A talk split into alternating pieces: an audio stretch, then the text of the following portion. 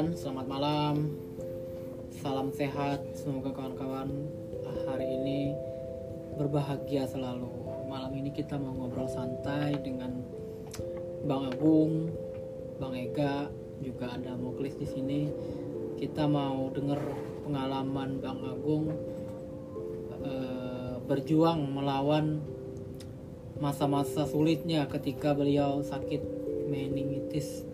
Yang mana sakit itu kalau lihat di Google uh, sakit yang menyerang selaput otak.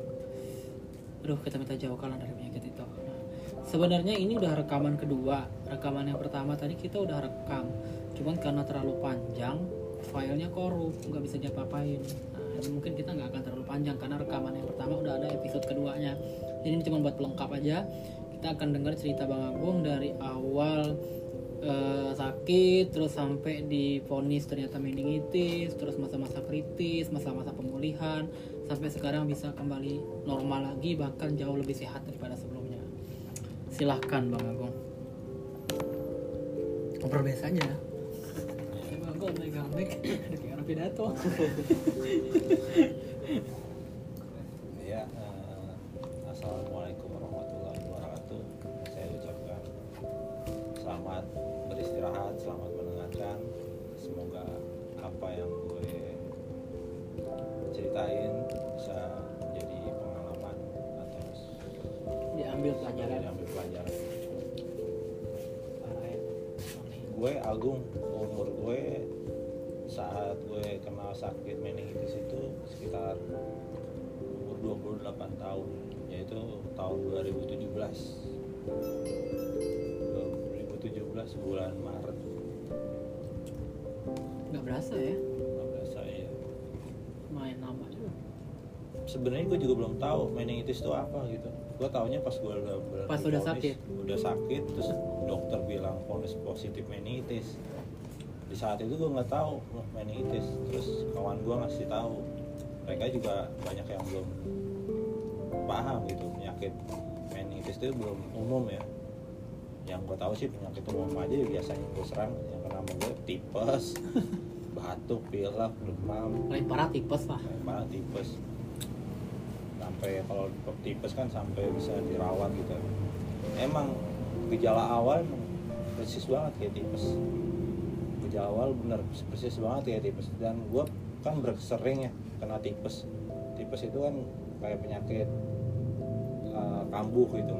Kayak emah jatuhnya. Emah kalau emah terat makan sedikit terus makan pedas itu tipes bisa kambuh lagi. Makanya pas gue sakit itu wah tipes gue bilang. Akhirnya yaudah gue berhari-hari tuh badan gue merasa nggak enak. Gejalanya sama kayak tipes. Gue makan cacing, cacing tanah gue cari itu sama bokap gue dibikin direbus. Tapi nggak ada ada dampak apa-apa, nggak ada dampak positifnya. Di situ semakin parah, semakin parah. Akhirnya gue gemeter, akhirnya gue kayak kejang-kejang. Gue dirujuk lah ke rumah sakit, gue dibawa ke rumah sakit. Di bawah rumah sakit itu di salah satu rumah sakit Mediros. Rumah sakit Mediros juga awalnya diagnosa dari dokter ini tipes. Tipes.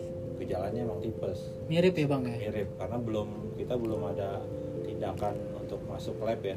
Tindakan dari pengambilan sampel sumsum tulang belakang, terus sama C T scan dari sarafnya. Udah beberapa hari di rumah sakit, kok tidak ada, nggak ada hal positifnya gitu, nggak ada perubahan.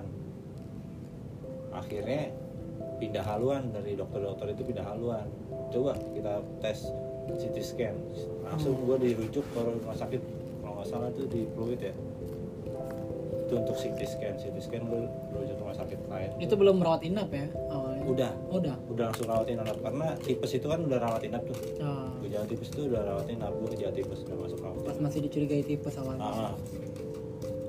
Gue masuk C T scan diambil uh, di C T scan di saraf kepala ya. Habis itu gue diambil sampel buat masuk ke lab itu di sumsum tulang belakang.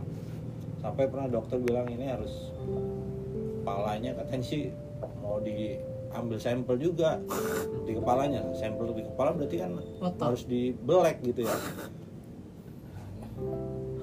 Buat mastiin juga dari pihak dokter ya. Sakit apa? Sakit apa. Akhirnya, itu baru mau cari tahu sakit apa ya, Pak? Baru cari tahu mau diagnosa apa nih, soalnya diagnosa awal kan tipes itu kok nggak, udah dikasih prosedur tipes itu kok nggak ada peningkatan positifnya kan? Nggak ah. nggak membaik gitu. Udah ditangani kayak orang kena tipes gitu. Ah, ya? Nggak ada membaik, cek darah semuanya normal-normal aja, ternyata semakin buruk keadaannya. Akhirnya hari itu juga udah berapa udah hampir seminggu lah gue di rumah sakit Mediros itu. Akhirnya di ronsen C T scan dan diambil diambil susum-susum tulang belakang sini nih, dan hasilnya keluar gue didiagnosa langsung ini positif meningitis. Udah langsung divonis, bukan diagnosa lagi dong? Langsung divonis, benar, langsung divonis positif meningitis. Dari situ juga dari pihak Mediros juga nggak bisa buat lanjutin, gue langsung dirujuk ke rumah sakit Persahabatan, persahabatan itu rumah sakit pusat rumah sakit pusat Persahabatan. Gue dirujuk sana langsung. Di rumah sakit Persahabatan itu dua keadaan. Kalau di rumah sakit Mediros itu keadaan fisik gue masih main oke okay. masih oke okay, masih bisa jalan, hmm. ingatan gue juga masih ada, masih bisa, memori gue masih ingat, masih agak normal lah. Terus sampai di Persahabatan beberapa hari, ada tiga hari empat hari di Persahabatan itu udah drop fisik gue fisik gue drop. Terus uh, badan gue udah lumpuh sebelah kiri, karena yang diserang penyakit ini kan motorik, uh, saraf meningitis itu kan selaput saraf selaput saraf itu kan nyerangnya di motorik motorik kita gitu. Semua organ badan itu pusatnya ada di motorik sarafnya atas. Hmm. Jadi gue diserang di situ, akhirnya gue sebelah kiri lumpuh, kayak stroke. Kalau stroke kan lumpuhnya karena pembuluh darah pecah. Kalau gue karena sarafnya, hmm. karena di situ gue lumpuh. Habis lumpuh sebelah kiri dari tangan dari atas sampai bawah kaki itu gue lumpuh. Yang gue rasain lumpuh itu kayak semutan, rasanya semutan, tapi nggak bisa bergerak sama sekali. Nggak ada kekuatan untuk gerakan. Terus motor memori gue, ingatan gue, format semua. Itu di format semua, hilang semua, hilang semua memorinya. Itu dari penyakit meningitis itu. Penyakit meningitis itu adalah penyakit serat, uh, selaput saraf ya. Akibatnya kenapa sih? Kenapa penyakit meningitis? Pertamanya dokter bilang ini dari uh, virus atau bakteri dari paru-paru. Harus dari paru-paru masuk ke saraf atas, nyebarnya naik ke otak. Hmm. Karena gue dulu pernah pernah kena T B C juga, itu dua setahun yang lalu, dua tahun yang lalu itu. Dan gue nggak tuntas pengobatan T B C pertama kan harusnya enam bulan. Selama sebelum ada enam bulan gue udah merasa sehat, udah nggak ada apa-apa, gue nggak hmm. tuntas obatnya. Obat gue gue buang nggak sampai habis. Hmm. Nah di situ, oh. hmm, makanya gue di sini langsung kena lagi. Jadi rentan lah ya, nah, karena rentan. Udah ada virus T B C itu di awal. Akhirnya gue kena lagi paru-paru. Akhirnya gue kena lagi paru-parunya. Nah di sini dokter juga udah menganalisa, udah tahu kamu dulu ada riwayat T B C tapi nggak selesai obatnya enam bulan. Akhirnya gue kebal kebal obat. hmm. Akhirnya diperpanjang tuh selama satu tahun minum obat nggak putus. Jangan sampai putus satu hari, kalau putus satu hari bakalan ulang oh. lagi. Akhirnya gue diperpanjang tuh sampai satu tahun dua belas bulan. Udah kayak makan aja udah nah, ya minum obat itu setiap hari sampai yeah. pes jadi normal aja. Normal, nggak boleh ada telat satu hari. Oh telat bahkan kebal. Pernah ada yang kebal, apa ya obat itu kebal tapi nggak tahu ya dokter. Kebal itu maksudnya gimana? Kebal itu udah udah nggak mempan lagi dia obat. Mempan lagi. Wah oh, serem juga ya. Harus ada tindakan lain lagi kalau udah hmm. kebal. Di situ gue udah parah, semakin parah, semakin parah, dan langsung singkat cerita. Dokter udah vonis gue nggak akan selamat nggak akan selamat karena penyakit meningitis ini penyakit yang benar-benar rawan rawan sekali silent kill juga ya, rawan sekali untuk ya banyak yang kita hmm. tahu lah, banyak yang sudah lewat di penyakit meningitis ini. Contohnya ya saudara-saudara kita ya almarhum, kita sebut si Olga, si almarhum Olga, Olga almarhum Glenn Fadli. Terus ya ada yang sembuh juga, itu kayak Asanti sembuh.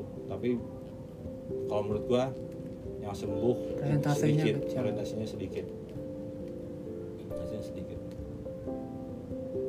Presentasi, presentase yang sembuh dengan yang meninggal itu lebih banyak yang meninggal berarti ya? Betul, masih banyak. Lebih banyak yang meninggal presentasinya daripada yang sembuh. Kadang kita juga dikasih kesempatan sembuh, itu semuanya juga berkat, balik lagi ya, berkat diri kita sendiri. Diri kita sendiri sebagai pasien, dokter atau orang lain itu hanya mendukung, mengobati, mensupport. Semuanya balik lagi ke diri kita sendiri. Mau sembuh apa enggak? Mau sembuh atau enggak? Kalau lu sebagai pasien lu udah nyerah, lu terima keadaan lu sakit gini, lu cuman ngeluh, keadaan lu ngeluh gini-gini, kemungkinan besar lu bakalan lewat juga. Lewat juga. Artinya buat teman-teman yang mungkin sekarang sedang uh, menderita meningitis, semangat lah berarti ya. Betul. Gue cerita begini kayak flashback dua tahun yang lalu, jadi agak maaf uh, cerita gue kurang semangat, jadi kayak agak rasa sedih gitu. Memori gue tuh kalau nginget masa suram dua tahun yang lalu tuh sangat perih banget gitu. Nggak nyangka gue bisa bisa hidup lagi gitu, bisa sampai gue bisa aktivitas lagi, gue bisa seger lagi badan gue, nggak nyangka gitu. Semuanya berkat berkat diri lu sendiri lah utamanya. Terus yang yang paling banyak perannya juga keluarga lu pastinya, keluarga lu sendiri, teman-teman lu, sahabat-sahabat lu, istri lu atau pacar lu, teman sedekat-dekat lu lah. Itu yang paling ngaruh banget itu. Karena gua pernah ngerasain orang sakit itu kalau dijenguk sama orang itu rasa bang senangnya minta ampun. Itu yang bikin kita juga semangat. Aura positif banget ya. Nah, jadi kalau kita sakit dirawat, terus ada yang jenguk, kita nggak usah ngarepin orang jenguk itu bawa, bawa sesuatu. sesuatu. Dia datang aja kita senang banget. Karena satu, kita sebagai pasien uh, dirawat di rumah sakit itu kan jenuh. Hmm. Yang kita hadepin cuman berbaring, nggak pernah ada teman ngobrol apa-apa, cuman diem. Sedangkan ada orang lain jenguk kita, pasti mereka nyapa kita, ngajak ngobrol kita, itu udah bikin interaksi kita itu positif gitu ya, ya. Energi positif energi banget positif. Untuk kita ya, ada. Itu yang gua rasain bener-bener ini banget kalau ada saudara atau kawan ya, yang bener sih gua. Nah, gua pernah pernah sempat dengar juga ada yang bilang gitu. Uh, pertama kalau kita sakit kita seneng banget kalau ada yang datangin. Kedua kalau kita masuk penjara sama senengnya kayak orang datangin kalau lagi sakit. Jadi ya buat teman-teman yang dengerin ini ya, kalau misalnya ada saudaranya sakit atau ada yang saudaranya masuk penjara jangan dilupain lah. Cuman kalau yang masuk penjara jangan dijenguk, ntar lu jadi D P O juga bego. Ya sih bang. Bukannya nggak peduli sama temen, cuman ya jaga-jaga juga. Ntar keseret lu jadi awalnya saksi, tersangka. Keluar diceritain polisi. Iya. Jangan dah jangan. Intermezzo aja, intermezzo aja. Iya. Kalau sakit mah wajib. Lanjut bang. Itu itu cerita gue dari ya. Pertama gue sakit terus gue ada positif. Gak ini gak. Ganti nasi nih gak. Setelah itu gue lanjutin untuk kok gue bisa bertahan, dengan gimana sih caranya gue bisa bertahan sampai gue bisa sembuh. Itu panjang banget ceritanya, pengalaman gue banyak banget, mungkin bakalan gue share juga di sini. Gimana sih ngatasin masalah kayak gini yang berat dengan keputusasaan lu sebagai pasien positif meningitis harus kayak gimana. Terus keluarga lu yang udah bingung, pasrah, cuman tinggal nerima keadaan aja gitu, terima mau kah sampai kapan, mau sembuh atau mau lewat. Di situ udah proses positif, gue dirawat di Mediros, eh, di Persahabatan itu selama satu bulan setengah, satu bulan dua minggu. Gue inget banget satu bulan dua minggu itu gue dalam keadaan gue berbaring di tempat tidur, gue udah nggak bisa jalan, lumpuh sebelah. Maaf maaf nih, gue sampai ke kamar mandi gue nggak bisa, semuanya gue di tempat tidur.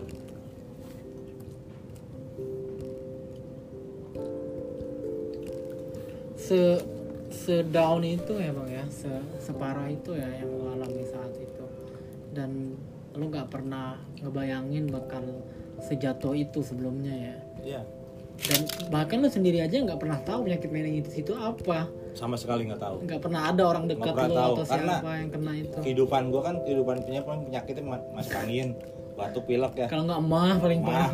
Tipes gitu. Ya pang lah nah. Kasih tahu background lu juga bang, biar pendengar tahu lu tuh lu tuh lu tuh sebenarnya kayak kayak apa sih sebelum lu sakit, gaya hidup lu, lu tuh siapa sebenarnya gitu. Si pendengar-pendengar kan pada penasaran tuh nah. Sebenarnya apa sih lu tuh siapa gitu sebelum lu sakit itu, kasih tahu aja bang.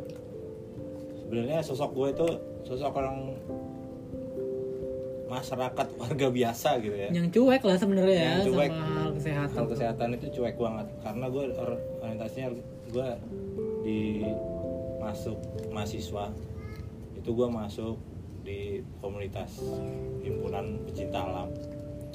Background pecinta alam kan cuek, sering lu nggak nyangka gitu, kita anak pecinta alam yang sering jalan, sering naik gunung, sering olahraga, tiba-tiba sakitnya meningitis. Iya. Otomatis kan kalau orang yang sering jalan itu sehat, seger ya, oh, iya. Badannya. Tapi lu positif meningitis sampai lu bener-bener lumpuh. Yang gua nggak bayangin tuh, gua kayak nggak terima, nggak terima sakit meningitis, gua kayak nggak terima. Masa sih? Masa sih gua sakit meningitis sampai lumpuh? Kayak gua mimpi. Padahal gua dari umur lahir nol sampai umur dua puluh delapan tahun itu gue sehat, gue lincah kemana-mana. Separah-parahnya paling tipes. Separah-parahnya paling tipes. Gue bisa lincah, gue kerja di mana-mana, gue bisa main kemana-mana, gue naik gunung kemana-mana, sampai gue lari naik gunung juga, gue turun gunung lari-lari kemana-mana, lincah banget. Tapi dikasih cobaan, gue dikasih cobaan terus itu teguran, lu sakit hari ini sampai satu tahun, lu lumpuh. Kayak kayaknya gue bak, kayak orang baru lahir lagi gitu. Mbak disambar petir lah ya. Jadi nggak bisa ngapa-ngapain, balik, balik lagi dari nol. Bukan S P B U doang nih.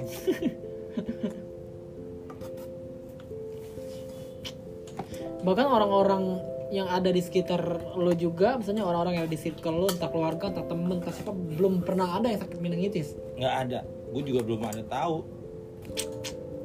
Sakit meningitis tuh sakit. Gue meningitis nggak tahu, ternyata gue taunya dari googling aja, browsing di googling sakit meningitis ini gini gini gini bahaya, terus penyakit yang jarang ada di Indonesia. Hmm. Sempet gue dirawat di Persahabatan itu dibikin buat studi kasus juga buat uh, dokter luar, dokter objek, nah, objek, objek penelitian. Ada dokter orang dokter dari luar ya. Bikin itu tesisnya. Nah, wawancara gue mungkin pakai speak English juga. Gue sih ada dokternya juga, dokter Indonesia juga yang dampingin gitu. Hmm. Terus ngasih tahu kalau ini pasien meningitis ini, ini, ini kondisinya gini gini. Akhirnya gue ditanyain, tanyain dokternya itu, tanyain nama dokter Indonesianya, kronologisnya awalnya kenapa kenapa gitu, eh. ceritain semuanya. Penyebabnya gue kayak tipes, terus gue emang orangnya telat makan, nyepelein gue makan. Hmm. Kayak tipes lagi jalan awal tipes. Makanya kalau lu udah pernah sakit lama tuh jangan lu sepelein deh. Lambung lu itu bakalan bisa naik. Paru-paru lu juga bakalan bisa naik ke saraf juga. Tapi dokter kasih tahu enggak Bang pemicunya apa? Dari gaya hidup kah atau dari apa? Kasih tau nggak deh pemicunya kenapa bisa terinfeksi virus itu? Kalau pemicu besarnya dikasih tahu itu dari paru-paru ya, karena gue pernah putus obat. T B C itu. T B C itu pernah putus obat. Terus dari pola hidup juga, pola makan. makanya menyerang komenitis. Jadi udah paru-paru, gua kena mah, mah itu tipes, udah langsung masuk organ dalam, naik ke langsung naik ke saraf. Itu terus gua kok bisa bertahan gimana sih gitu kan, kisi-kisinya bisa bertahan. Lu sempat kritis juga kan? Ya, dari selama satu bulan setengah itu kan gue dirawat di Mediros dengan keadaan kritis. Pernah gue ngalamin koma itu dua kali. Dua kali mau meninggal. Sempat uh, dulu gue bukin gue itu ngasih kabar. Kabarnya dari orang tua gue. Orang tua gue dari dokter. Dokter bilang ke orang tua, kalau nyokap gue, kalau si gue Agung, si gak Agung ini lagi. Gak bisa tertolong lagi, tinggal tunggu waktunya dia sampai berapa lama bertahannya.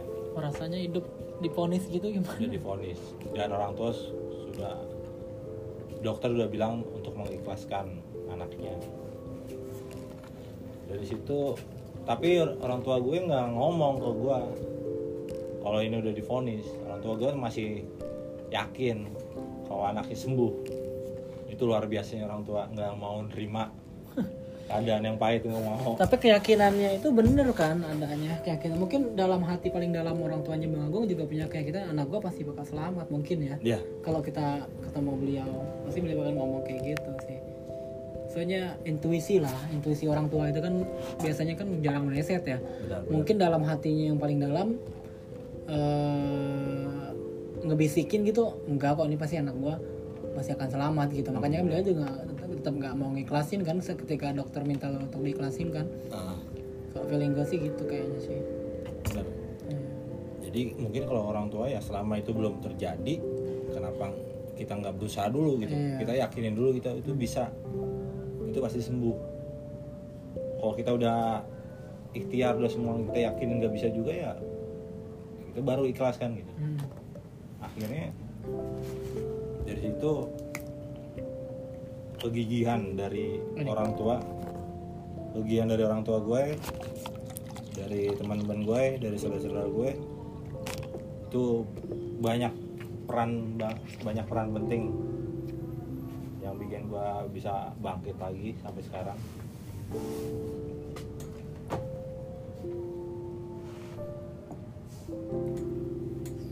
Caranya gimana sih? Kalau caranya nggak ada cara sih sebenarnya, biar sembuh nggak ada cara, cuman lu yakin aja, lu yakin kalau diri lu bisa, diri lu sugesti aja gitu, sugesti lu bisa sembuh walaupun keadaan lu udah bosan. Oh iya, drone drone drone ini lanjut aja bang. Drone kalau U F O anjing. Balik lagi kalau antara, soalnya kalau keadaan keadaan kita sebagai pasien meningitis itu udah dirawat di rumah sakit lama, itu ada rasa down ya, mental kita down, bosen terutama, bosen ya. Terus mau sampai kapan ini berakhir, mau sampai kapan gue bisa sembuh, masa kayak gini terus, masih bisa sembuh enggak sih? Nah, itu keadaan gue masih parah banget tuh, sampai berat badan gue. Gue tinggi gue seratus tujuh puluh lima. Please ganti nasi please. Berat badan gue seratus tujuh puluh lima. Maksain please. Berat badan gue lima puluh, tinggi gue seratus tujuh puluh lima. Lu bisa bayangin jangkung setengkorak kayak gimana gitu keadaan gue. Tinggal tulang itu. Tinggal tulang doang. Hilang drone. Terus muka muka gue itu kempot banget. Bener, kempot banget waktu itu. Cuman yang gue lakuin satu, gue ikutin instruksi dari dokter, obat gue disiplin minum obatnya, gue makan yang, yang dikasih sama dokter sama susternya rumah sakit, apa aja gue kasih, gue makan, nggak ada pantangan karena di di rumah sakit nggak ada pantangan makan, apa aja gue hajar, walaupun rasanya udah gue udah mau nolak nih makanan, gue udah frustasi, gue pernah frustasi, gue nggak udah capek gue gini sembuh sembuh enggak enggak sembuh enggak enggak gue capek. Akhirnya orang kita melihat orang tua orang tua ya orang tua kita kan jagain kita terus pas waktu itu. Gue ngeliat satu sisi orang tua gue sampai berharap banget gue bisa pulih, bisa hidup lagi. Di situ semangat gue bisa balik lagi. Akhirnya gue ikutin anjuran dokter, gue makan-makan aja.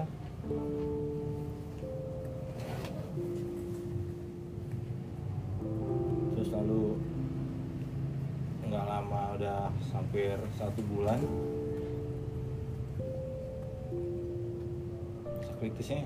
Iya. Ceritain dulu ya. Ceritain aja. Jadi gue sempat mengalami masa kritis di rumah sakit Persahabatan tuh. Itu udah dirawat selama dua minggu, dua minggu tiga minggu dirawat. Itu gue mengalami koma. Koma gue itu setiap jam maghrib, jam enam, jam enam maghrib gue ngalamin koma. Koma gue yang gue rasain itu gue kejang-kejang, luar biasa kejang-kejangnya. Terus badan gue udah gimana ya, kalau gue mau ceritain nggak bisa kayaknya. Nggak bisa digambarin. Nggak bisa digambarin. Rasa gue kayak nahan itu sakit. Dan berharap itu nggak akan pernah terjadi lagi sama hidup. Yang berasa, berasanya tuh kayak udah mau lewat aja gitu. Lepasnya lepas gitu. Nah, ya. Lepas. Yang paling parah tuh yang terakhir, yang kedua, koma yang kedua. Sampai jam itu jam dua belas malam atau jam satu malam. Itu pengen enggak ada dokternya, dokter jaga juga enggak ada, dibela-belain tuh susternya nelfon dokternya, dokternya langsung datang. Belain datang ngecek gua, langsung dikasih gua kasih alat. Baik, alat, alat bantu semuanya itu alat bantu. Mungkin kalau enggak ada alat itu gua bisa lewat juga kali. Lewat juga. Karena langsung disiapin alat bantu juga tuh. Karena gua udah mau lewat. Terus udah teman-teman gue udah gue udah nitip salam, kalau gue punya salah, kalau gue punya utang, punya apa ikhlasin aja. Gue punya salah ikhlasin, gue minta maaf. Udah akhirnya orang tua gue gue bilang, mah ikhlasin Agung, Agung udah gak kuat, tolong ikhlasin. Tapi orang tua gue tetap nggak mau ngomong. Akhirnya gue masih bertahan, nggak lepas-lepas. Akhirnya gue masih sakit aja, masih kerasa sakit, nggak tahu. Karena mungkin pikiran gue nih orang tua nggak mau ngucap, kalau sekali ngucap mungkin gue bisa langsung lepas. lepas gitu, bisa pulang, bisa pulang ke akhirat. Selamanya udah nggak tahu, nggak nggak ngomong mati. Sekarang tapi nyokap gue bertahan nggak mau ngomong. Ampun rasanya mati. Dan saking saking ininya. Saking gue mau mohon banget ya, gue saking mau mohon banget sama orang tua gue. Tolong diikhlasin. Tolong ikhlasin, tolong ikhlasin. Akhirnya nyokap gue ngomong secara uh, ngomong pelan-pelan. Dengan berat hati ya. Ya pelan-pelan di kuping gue itu sebelah kiri gue kan banget. Gue nggak nggak nggak nggak sadar gue cuman dengar aja gitu. Nyokap gue ya ikhlas, sama ikhlas gue. Akhirnya gue di situ. Malah mama, tenang setelah itu. Mama gue nuntun gue dengan baca-bacaan ayat kursi Al-Quran, gue seru ngikutin. Dari situ gue ikutin dalam hati gue, gue denger tapi gue nggak bisa sadar. Keadaan gue udah bener-bener udah di ujung, udah tinggal ini aja. Tinggal gue udah mikir besok gue udah bakalan dibawa nih ke rumah dalam keadaan udah kaku. Mikir bakal dimakamin lah besok. Iya, karena udah siap-siap, karena orang tua gue udah ngabarin saudara-saudara gue yang di mana-mana berpada datang, teman-teman gue juga datang. Udah udah di satu ruangan itu udah teriak-teriak, udah heboh. Karena di ruangan gue itu kan kayak ruangan eksekusi ya. Satu ruangan itu ada enam pasien. Karena gue uh, keluarga yang pas-pasan, jadi satu ruangan itu ruang ekonomi mungkin yang terdiri yang ada ada enam pasien. Enam pasien itu ganti-gantian, jadi yang keluar itu pasti meninggal, masuk lagi, masuk pasien baru lagi, keluarnya meninggal, bukannya sembuh keluar sembuh, tapi banyak kan yang meninggal. Gue cuman dalam hati kapan giliran gue nanti. Habis itu keadaan gue udah koma banget, nyokap gue udah ngebisikin surat-surat, gue ikutin perlahan-lahan, dalam hati gue ikutin, gue terus gue lepasin tuh, gue blurin ya, gue lepasin gue lepasin semuanya. Akhirnya rasa kejang-kejang gue tuh perlahan berhenti, malah damai ya, malah itu. damai kayak damai banget yang gue rasain itu, damai banget. Entah entah itu damainya gue udah benar-benar lepas, entah itu damainya kenapa tiba-tiba gue kelelep. Gue damai banget, dan ternyata gue bangun pagi gue melek, bisa melek lagi. Gue kira udah nggak ada, ternyata gue tidur semalam itu. Damainya damai gue bisa tidur, luar biasa banget sih menurut gue itu. Dalam keadaan gue begitu, di sama orang tua dikasih tuntun bacaan gitu, luar biasa banget bisa damai tidur gue. Itu masa kritis gue malam itu juga. Dan itu malah tit, hah? Seksi dua. Enggak, enggak lanjut aja. Ini ini kan episode pertama, saya ganti ini pertama. Dan justru malah malam itu menjadi titik awal lo mulai kembali bersemangat dan lo mendapatkan energi baru lagi kan. Besoknya lo mulai pelan-pelan membaik. Iya. Iya. Kan? Malam itu selesai, gue kayak diberi kesempatan baru lagi, mukjizat yang gue rasa itu mukjizat dari Allah Subhanahu Wa Taala ya. Itu kesempatan baru gue buat hidup di dunia ini, untuk memperbaiki diri gue lah. Ini gue uh, gue ngomong apa adanya yang gue rasain dulu.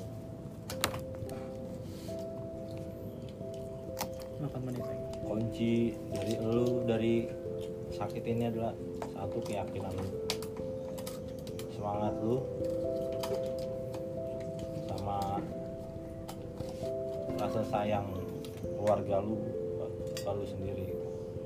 Mereka yang banyak kasih dukungan, kasih support.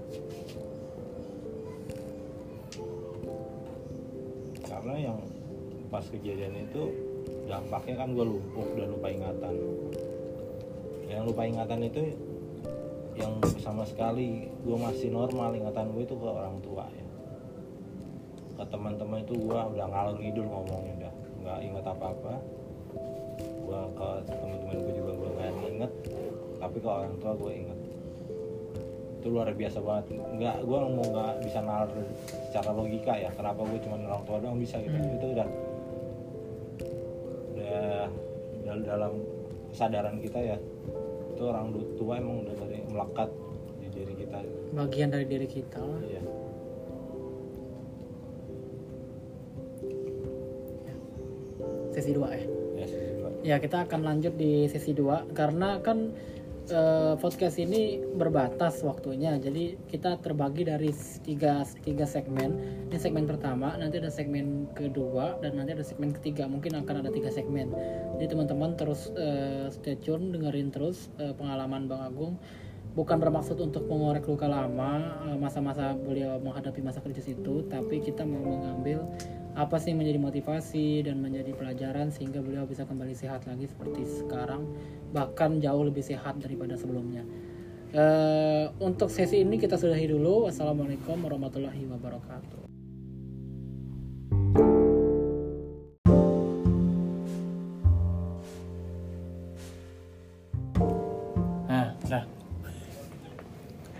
Menit. Assalamualaikum warahmatullahi wabarakatuh. Balik lagi di gua Agung Andrioko. Di podcast kosan murah. Di podcast kosan paling murah. Kok mau belum kerekam tadi? Ya, gua Agung Andrioko, gua salah satu mantan pengidap meningitis yang alhamdulillah saat ini gua sehat walafiat, benar-benar sehat. Jangan dan dan dan jangan sampai gua balik lagi di masa-masa itu, di penyakit itu. Amit-amit ya Bang Bayi gue ulang. Kita jauhkan lah ya. Kita jauhkan semuanya. Bagi yang positif saat ini meningitis. Ya semoga dikasih kesembuhan, semangat terus. Dan mungkin gue agak sedikit kasih kisi-kisi mas pasca pasca mengalami gue masa-masa kritis gue waktu malam itu. Serangan meningitis. Jadi saat itu keadaan gue alhamdulillah membaik. Di saat malam itu udah kritis banget, gue kira udah mau meninggal, udah mati, udah heboh, malam itu udah heboh semua. Dan paginya gue terbangun dengan harapan baru, kehidupan baru, segar lagi, dikasih umur baru juga, dikasih kesempatan baru. Yang gue lakuin langsung, gue harus bisa, gue harus sembuh, gue harus keluar dari rumah sakit ini, gue harus bisa normal lagi seperti uh, manusia biasanya. Proses-proses itu gue lakuin ya simple dengan, dengan ikhlas. Gue ngikutin anjuran dokter, gue makan apa yang uh, disediain di rumah sakit, gue minum obat. Gua walaupun ada rasa ngeluh, ada rasa bosan, gue mau pulang tapi gue tetap tetap bertahan. Terus yang gue lakuin tuh, gue udah mulai bisa duduk. Perlahan-lahan gue bisa duduk, walaupun masih dibantu duduk gue. Terus keadaan ruangan gue di rumah sakit itu, di ruang perawatan itu ruangannya agak terbuka, jadi ada sinar matahari itu bisa masuk. Di situ bisa gue bisa gue manfaatin buat gue berjemur, karena berjemur itu bisa menghilangkan virus. Karena pengobatan yang utama itu kan meningitis kita sembuhin dulu ya. Meningitis itu kan sakitnya dari paru-paru, virus paru-paru lalu menyebar ke jaringan selaput otak. Dan arahan dokter itu penyembuhan meningitis ini harus bertahap. Nah, yang harus kita sembuhkan itu paru-parunya dulu. Sedangkan paru-parunya yang kita sembuhkan selama satu tahun. Karena kemarin saya gua udah pernah putus putus obat T B C enam bulan nggak selesai, jadi diperpanjang selama satu tahun. Makanya penyembuhan meningitis gua harus sembuhin dulu paru-paru gue selama satu tahun. Setelah itu baru proses di selaputnya meningitisnya. Apa sampai satu tahun minum obatnya? Iya, sampai satu tahun gua minum obat. Tapi untuk dirawatnya gua cuman sampai satu bulan dua minggu dirawat rumah sakit. Pas masa kritis itu gue udah sampai di dua minggu di rumah sakit dirawat. Setelah di dua minggu pemulihan, gue masih di rumah sakit. Pemulihan itu sebelum gue dirujuk pulang, diperbolehkan pulang, gue masih ada perawatan di rumah sakit. Itu gue berjemur setiap hari, gue makan makan gue makannya banyak, walaupun udah rasanya nggak enak. Gue request apa juga nggak bisa, makanan rumah sakit kita tahu kan ya. Iya lah, bosen lah pasti ya. Makanan bubur, kalau nggak bubur nasi, makanannya... tapi ini nggak ada rasa gitu ya. Kita pengen makan yang bakso, pengen makan apa, udah nggak betah. Kebanyakan pasien kan nggak betahnya di situ, pengennya pulang. Tapi gua anjurin, jangan dulu pulang sebelum lu benar-benar sembuh gitu, benar-benar lu ya sembilan puluh persen lu sembuh. Jangan maksain diri buat pulang, karena egonya kita, karena kita udah gak kuat di rumah sakit.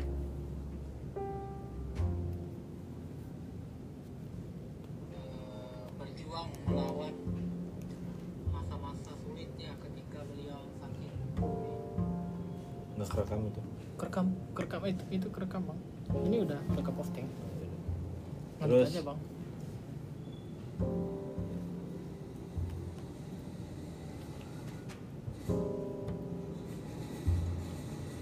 Terus apa? Terus apa? Pagi sudah nih. Iya. Terus lo kembali kembali Terus sehat, kembali sehat, normal. normal. Akhirnya aktivitas dokter apa? Ini memeriksa gue. Pemeriksaan terakhir itu dokter sudah sudah bisa mem, gua memperbolehkan gua pulang dirawat di rumah. Itu juga dokter sudah ngomong sama orang tua, oh bisa ya, ini ini mujizat banget ya. Ini kalau dokter juga ini ini, ini banget apa namanya? Mujizat lah. Mujizat lah istilahnya. Oh bisa sampai benar-benar sembuh, bisa aktivitas. Dalam aktivitas itu bisa bisa sadar gitu.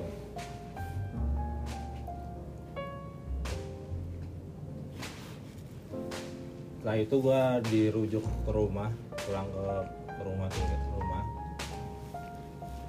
Nah proses di rumah itu gue masa pemulihan, pemulihan gue yang gue lakuin lumayan lama juga kan? Lumayan hampir satu tahun. Setahun kayak di rumah doang udah nggak ngapa-ngapain. Pemulihan gue di rumah itu hampir satu tahun dan obat dari rumah sakit, obat paru itu selama satu tahun juga nggak putus, setiap hari gue minum terus. Minum terus. Jadi masih ada masih ada uh, kontrol ya ke rumah sakit hmm. untuk peng- uh, kalau obat habis kita harus cek dulu, kita harus check up lagi ke rumah sakit. Itu ke rumah sakit itu sebulan sekali. Tapi di setiap hari gue harus ke puskesmas itu untuk suntik karena paru-paru ini gue dikasih obat suntik dari rumah sakit itu dijatah seminggu sekali. Jadi setiap hari ke puskesmas, habis minggu sekali ke rumah sakit. Semua itu gue biaya, kalau untuk biaya oh, penyakit meningitis itu kalau menurut gue mahal banget. Nggak tahu habis berapa. Kalau nggak pakai B P J S habis berapa juta? Alhamdulillah gue pakai B P J S, bantuan dari pemerintah B P J S. Dibantu dari itu. Selama di rumah proses pemulihan gue yaitu dengan gue tiap hari rutinitasnya ya gue bisa berjemur, setiap hari berjemur dulu karena gue belum bisa jalan. Sampai berjemur itu jarak dari rumah sampai tempat gue berjemur itu agak jauh ya, agak hampir seratus sampai dua ratus meter dari rumah. Itu gue dituntun sama orang tua karena gue belum bisa jalan, masih lumpuh total. Dan kehidupan gue sehari-hari di rumah itu cuma berbaring di tempat tidur. Aktivitas semuanya dari makan, buang air kecil, buang air besar itu gue di tempat tidur. Sampai mandi aja gue dituntun. Dengan usia gue yang dua puluh delapan tahun, gue mandi masih dimandikan. Kembali jadi anak kecil lagi. Kembali lagi jadi anak kecil, dimandikan sama orang tua.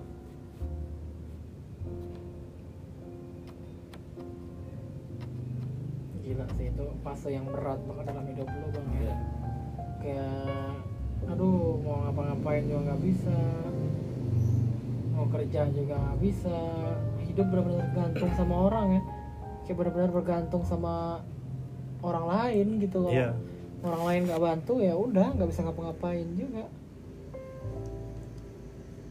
Kadang gue mikir dari dulu gue lincah banget kemana-mana gitu ya, gue dikasih cobaan dengan sekejap gue lumpuh, gue nggak bisa ngapa-ngapain. Langsung hilang semua. Langsung apa? Hilang semua, dari memori semuanya gue hilang, dihilangin. Kegagahan lo semuanya hilang. Tenaga, kegagahan gue, semuanya hilang, gue nggak bisa jalan. Itu yang gue rasain. Ya dan maaf gue uh, ngasih pengalaman gue ini ceritanya agak sedikit patah-patah. Karena gue kalau inget inget itu agak sedikit trauma. Masa suram. Masa suram lah. Kita minta lindungi yang sampai. Amin, semoga kita selalu dilindungi. Yang dengar semuanya keluarganya dijauhin. Dan masa-masa di rumah gue tuh punya tekad. Tekad gue tuh harus sembuh. Bagaimana gue harus sembuh? Dengan pergerakan. Karena gue badan gue lumpuh. Itu gue yakin nggak bisa ngapa-ngapain. Nggak bisa ngapa-ngapain. Tapi gue yakin lumpuh gue ini gue bukan permanen. Iya. Lumpuh ini bukan permanen. Tapi kalau kita dilatih bergerak, insya Allah lumpuh ini bakalan bisa lagi berjalan lagi. Dan sempat gue sempat ngomong, omongan gue tuh sempat nggak bisa ngomong. Hmm. Hampir apa namanya menceng. Iya. Ya. karena saraf monitorik lo itu nah. rusak, jadi dia nggak bisa memerintahkan tubuh lo untuk bergerak, otak lo. Dan gue nulis juga nggak bisa, sama sekali gue nggak bisa nulis, nggak bisa megang pulpen, nggak nah, bisa ngapa-ngapain. Itu menarik toh. Dari kejadian lo sakit itu sampai sekarang, tulisan lo berubah nggak bang? Jadi jelek, jadi lebih bagus atau gimana? Kalau untuk awal, gue nggak bisa nulis sama sekali waktu itu pas habis sakit. Bener nggak bisa sama sekali gak ya? Nggak bisa sama sekali, gue nulis itu kaku, nggak bisa. Tapi gue nyoba, hmm. gue nyoba terus nulis sampai saat ini gue alhamdulillah bisa normal lagi. Kayak tulisan awal sebelum lo sakit apa? Jadi berubah tulisan lo semenjak kejadian itu, lo sakit itu? Sekarang berubah. Jadi lebih jelek, lebih bagus? Lebih ngasal ya, ngacak, tapi jadi bisa baca kan? Gitu. Oh. Hmm. Selain tulisan apa lagi bang yang berubah dari dari dari lo yang berasa banget? Kalau selain dari, dari fisik pas, ya? Pasca lo sakit ah. Kalau fisik mungkin berubahnya dari lumpuh. Terus ada ada dampak tumbuhnya kelenjar getah bening juga di leher. Hmm. Itu pernah gue ngalamin tuh. Itu sampai besar banget, sebesar telur. Itu alhamdulillah sekarang udah kempes. Kempes dengan sendirinya. Itu dalamnya cuma ada air kayak nanah gitu. Oh, itu kempes dengan sendirinya kempes. Ya, nanti ya. Hmm, kempes dengan sendirinya. Tapi jangan sekali-kali kelenjar getah bening ini ah, di, ditusuk dengan jarum atau dengan benda-benda besi, karena kalau ditusuk berkait uh, ditusuk dengan jarum atau benda besi itu interaksinya bahkan tambah bengkak, tambah besar.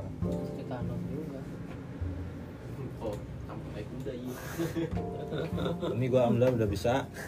Itu secara fisik gua, tapi kalau secara psikologis atau mental gua itu banyak perubahan. Pastilah, jauh lebih bersyukur lah pasti.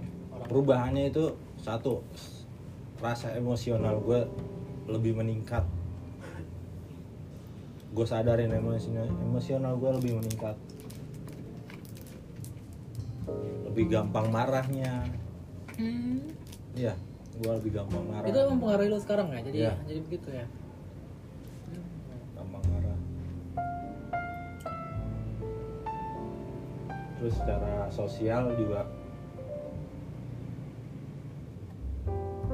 udah. Tapi bikin lo jadi insecure nggak sih? Jadi mengurangi rasa percaya diri lo atau e, mengurangi motivasi lo untuk yang sebelumnya lo pengen kayak gini pengen kayak gini, setelah lo sakit gini jadi berubah semua, dan pandangan-pandangan hidup lo mempengaruhi kayak gitu nggak sih? Awalnya iya, awalnya mempengaruhi banget. Sampai karena gue ngeliat dari fisik ya, hmm. fisik itu kan penting banget buat kita ya, itu ya. Lanjutin hidup. Nah, buat kelangsungan hidup kita, fisik utamanya gue lumpuh nggak bisa jalan. Sampai sekarang gue bisa jalan tapi agak sedikit pincang. Sedikit seok-seok. Itu sedikit agak gue down. Mental gue mempengaruhi nggak pedenya gue. Tapi gue balik lagi. Gue aja bisa ngelawan. Gue bisa ngatasin masalah-masalah sulit gue waktu kritis. Kritis. Waktu gue sampai benar-benar lumpuh. Masa kayak gini gue nggak percaya diri gitu. Akhirnya gue dengan terbiasanya, gue masih lumpuh. Gue terapi-terapi di pengobatan alternatif dengan minum jamu.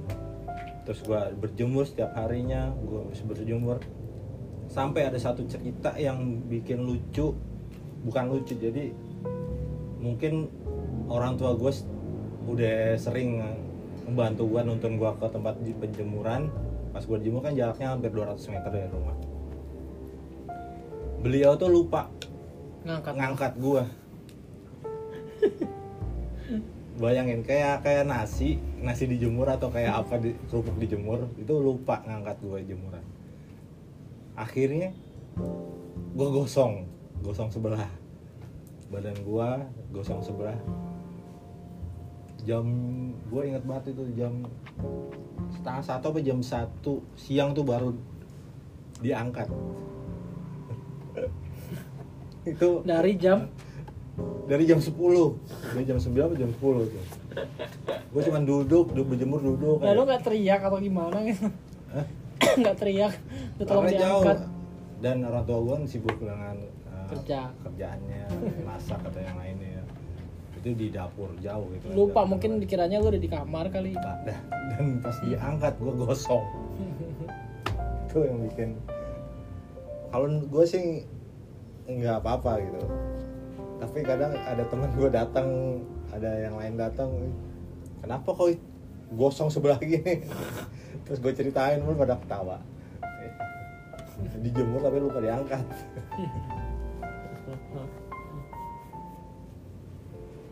Berarti banyak yang berubah ya dalam hidup lo semenjak kejadian itu ya.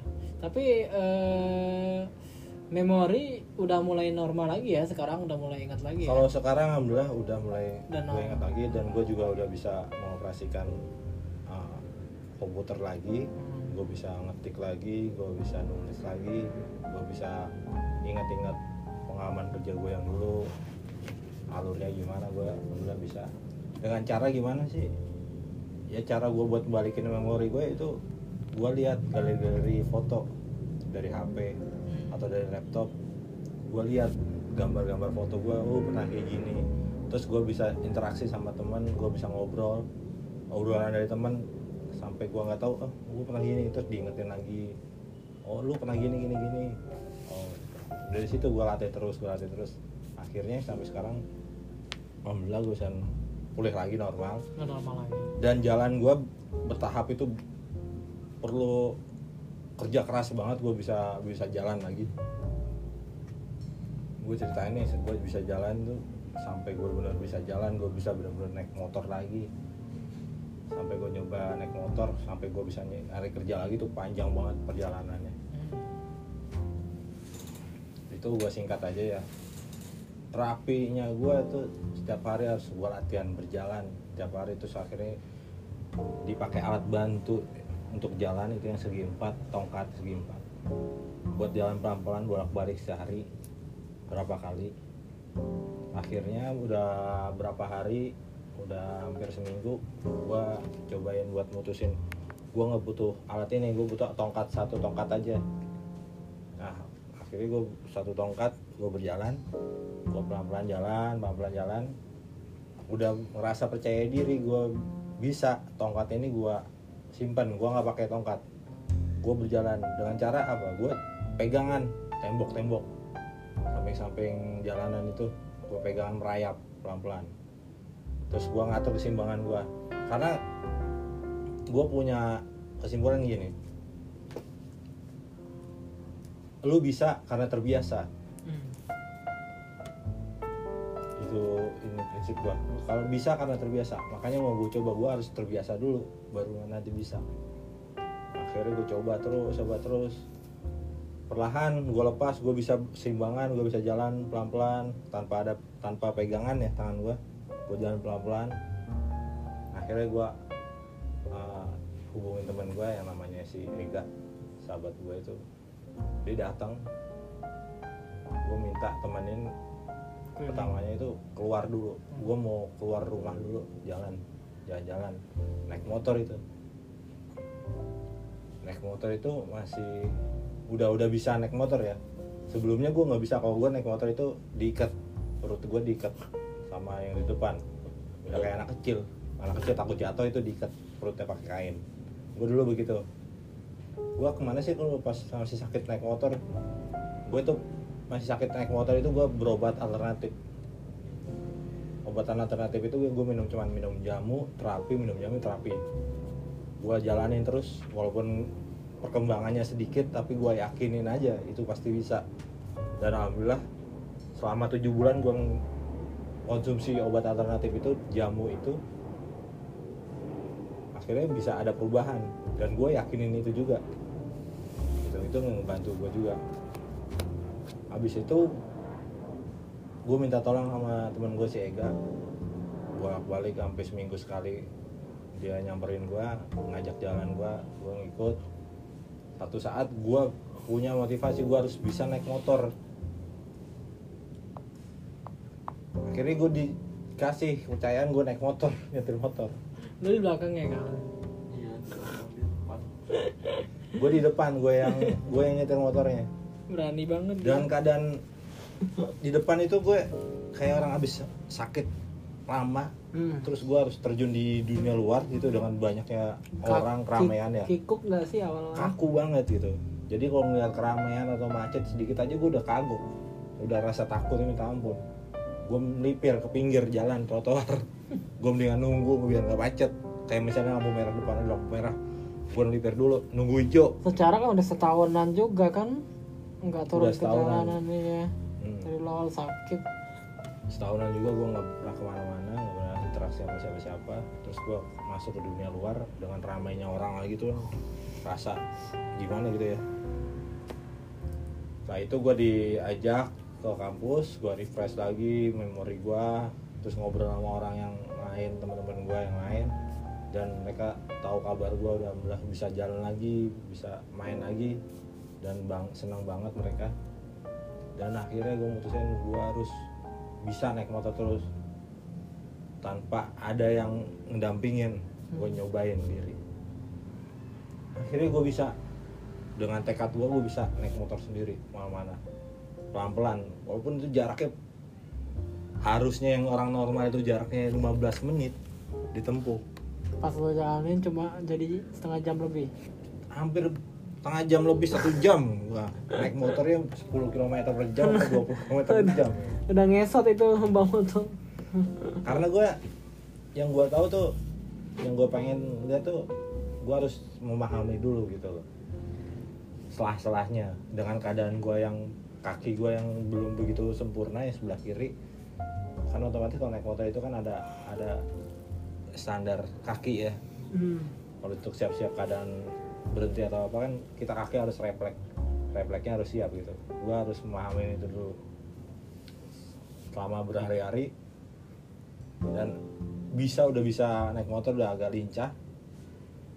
Gue ngupayain gue harus berlatih lagi biar normal lagi. Gue harus kayak gimana? Kalau gue cuma di rumah aja gue nggak bisa ngapa-ngapain. Gue harus apa? Ternyata gue pikir gue harus kerja nih di perusahaan yang sampai sekarang lu masih kerja ya? Bukan. Enggak. Perusahaan udah perusahaan kedua. Kedua sebelum yang ini ya? Sebelum yang ini. Jadi gua harus kerja. Nah gua ngelamar kerja, lamar kerja, play-play lamaran. Alhamdulillah di situ gua dipanggil dengan dipanggil dengan bersyukurnya gua, gua bisa dipanggil dengan keadaan gua begitu. Tapi gua agak sedikit minder karena mereka ini, perusahaan yang mau gue lamar ini kan nggak tahu kondisi gue sekarang. Hmm. Dengan masih gue masih cacat, kaki gue masih kalau jalan masih kelihatan uh, pincang, mereka nggak tahu. Dan di situ gue minder, ah mau gue lanjutin apa enggak? Ternyata gue harus lanjut, gue harus bisa. Akhirnya gue lanjut dengan pincang juga. Mereka ya sempat bertanya kenapa itu kakinya kok jalannya pincang gini-gini. Dan aku dan gue jawab, ini ada kejadian kecelakaan aja nih, jadi gitu. Tapi gue nggak cerita secara jujur gue pernah penyakit meningitis itu, enggak. Cuman motivasi gue, gue kerja biar gue ada aktivitas setiap harinya, ya.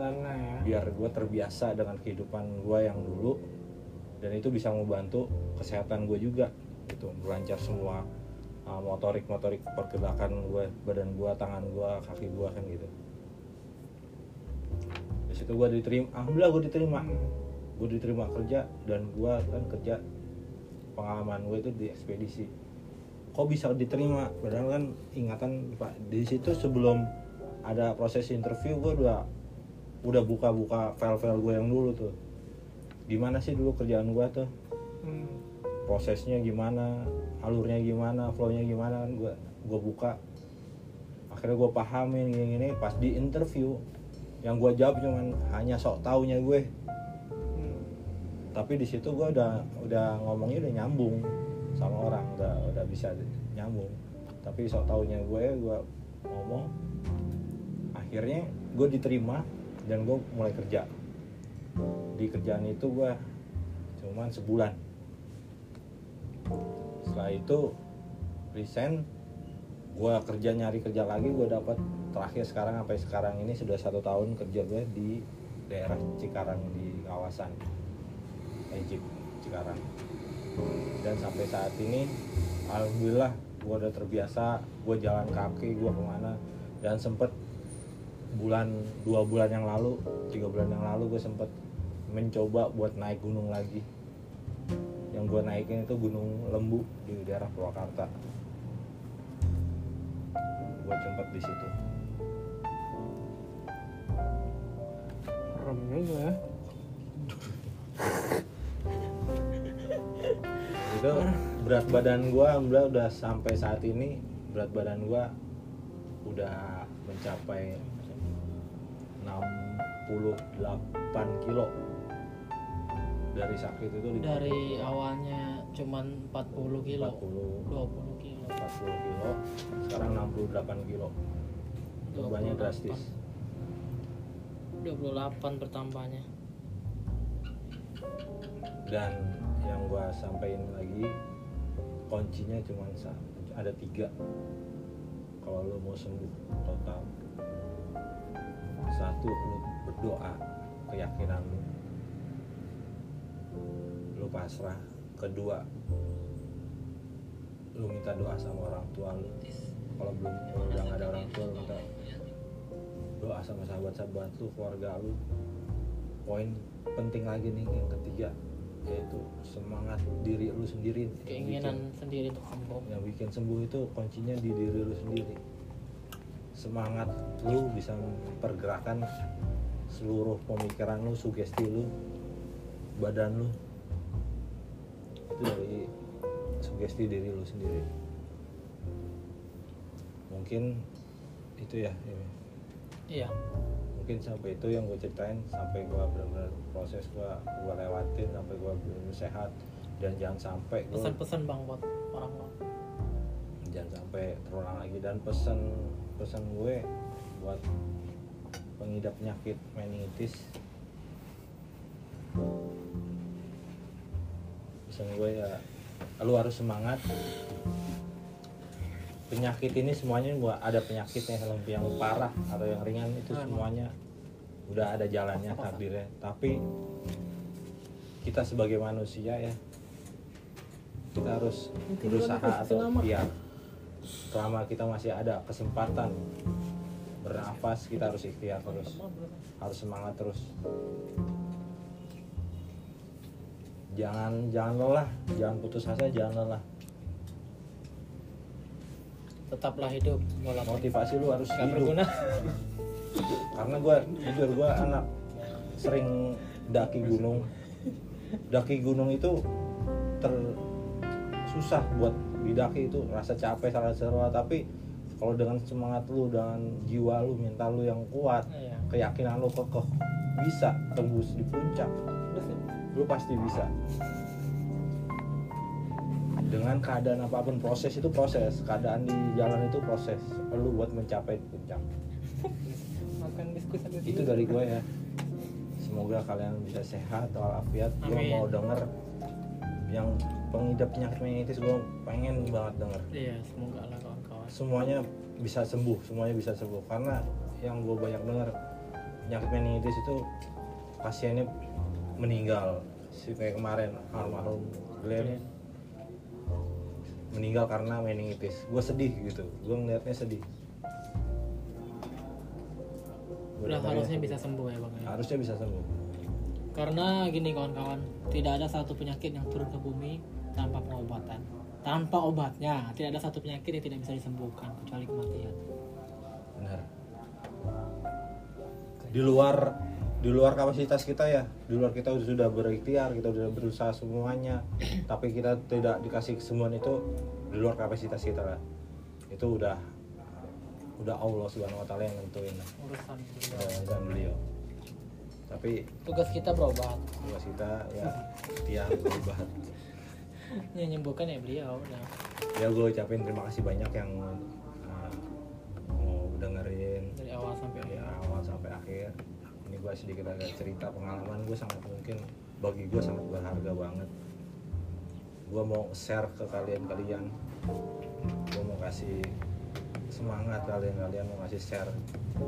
Karena gue mantan pengidap meningitis, alhamdulillah sekarang sembuh total.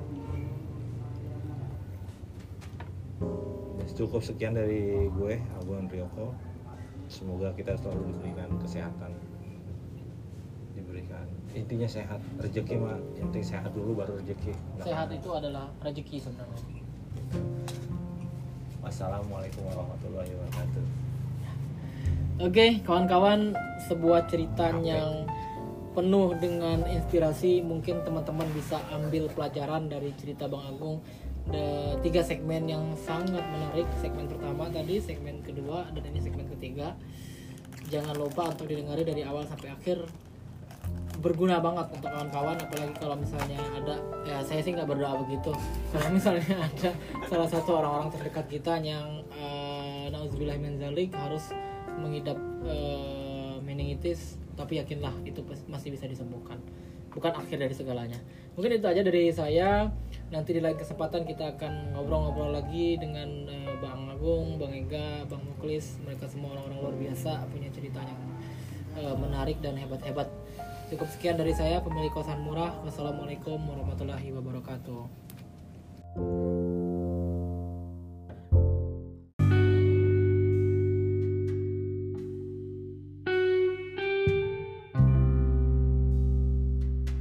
Episode baru, lanjut Bang. Di atas gitu. Lanjut aja, tadi udah sejam.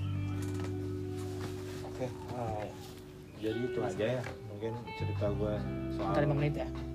Soal penyakit gue meningitis, gimana krisis gue, gimana masa-masa sulit gue, gimana masa-masa pemulihan gue, penyembuhan gue, sampai gue benar-benar bisa beraktivitas, mencari pekerjaan, mendapatkan uang, bisa berolahraga lagi, bisa naik gunung walaupun dengan ya terseok-seok, seok-seok, tapi nekat.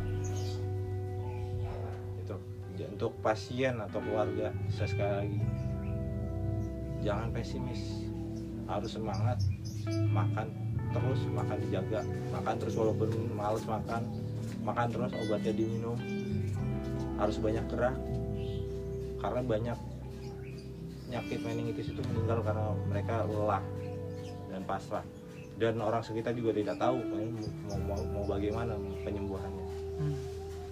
tidak tahu bagaimana karena nggak umum juga kan, sakitnya tuh bukan sakit yang umum gitu, langka, jarang banget orang kena sakit itu. Jadi orang-orang juga kaku untuk menghadapi orang-orang yang kena meningitis ini ya, kayaknya sih benar benar ya. Jadi gue pernah ada sedikit cerita lagi. Selama gue sembuh, selama gue kerja, udah sembuh total, ada beberapa kejadian yang bikin gue flashback, sadar. Yaitu kejadian, kenapa ya penyakit yang sama yang diderita orang itu pasti menginfokan gue gitu.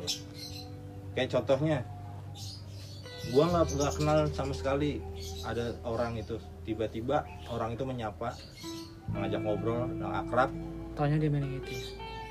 Dia lumpuh dengan motornya roda tiga, dan saya tanya, mas sakit apa? Saya sakit meningitis, serabut sarap. Bah, udah mati. Kok sama kayak penyakit saya dulu. Kayak seakan-akan saya dikasih ditemu, dipertemukan ditemukan sama orang-orang yang begitu. Yang punya sakit yang sama. Akhirnya saya kasih penjelasan, mas harus semangat. Hidupnya juga ada, emang sudah ada yang takdirnya, tapi baiknya kita harus ikhtiar terus kan, gitu. Kita harus usaha terus. Terus kedua, saya dipertemukan dengan teman saya, itu kakaknya penyakit meningitis. Gejalanya sama, akhirnya saya saya kasih tahu keluarganya, saya telepon. Kalau gejalanya itu sama dengan saya, saya kasih kisi-kisinya bagaimana untuk menghadapinya. Segini-gini, tapi pihak keluarganya tidak, malah nggak ngikutin semua, nggak ngikutin nggak ngikutin kisi-kisi saya. Jadi pasiennya itu nggak bisa selamat ya. Pasien itu bersikeras, udah nggak mau dirawat, udah udah nggak mau makan, udah udah udah bosan dengan ini, ini, ini. Dan ya akhirnya keluarga yang terima kemauan pasien itu, akhirnya dipulangkan di rumah. Nggak lama lewas, saya dapat kabar itu sudah meninggal ya. Karena penyakit meningitis. Sebenarnya peran aktif juga dari orang, orang keluarga yang support support ya. Jadi namanya kita pasien ya, kalau pasien itu pasti kan ada hal-hal yang kayak kanak-kanakan ya. Gue mau nggak mau ribet, nggak mau ini, nggak mau minum obat tuh, nggak mau ini, nggak mau ini, gitu ya. Ada ada psikologisnya begitu ya. Iya ada. Tapi jangan kalau jenuh, jenuh ada psikologis jenuhnya. Tapi jangan jangan diturutin. Itu nggak baik buat pasien. Nggak jangan diturutin, harus dipaksa. Itu akhirnya meninggal. Terus teman saya satu kantor penyakit meningitis, mereka meninggal juga. Ceritanya itu gejalanya mereka sama sama saya. Itu satu kantor saya.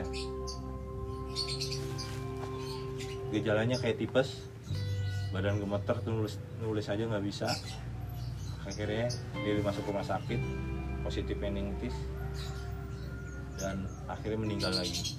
Itu udah ada tiga almarhum yang nemuin, yang deket sama gue bisa dipertemuin. Nggak entah kenapa ya, gue bisa dipertemuin dengan orang-orang yang kayak gitu.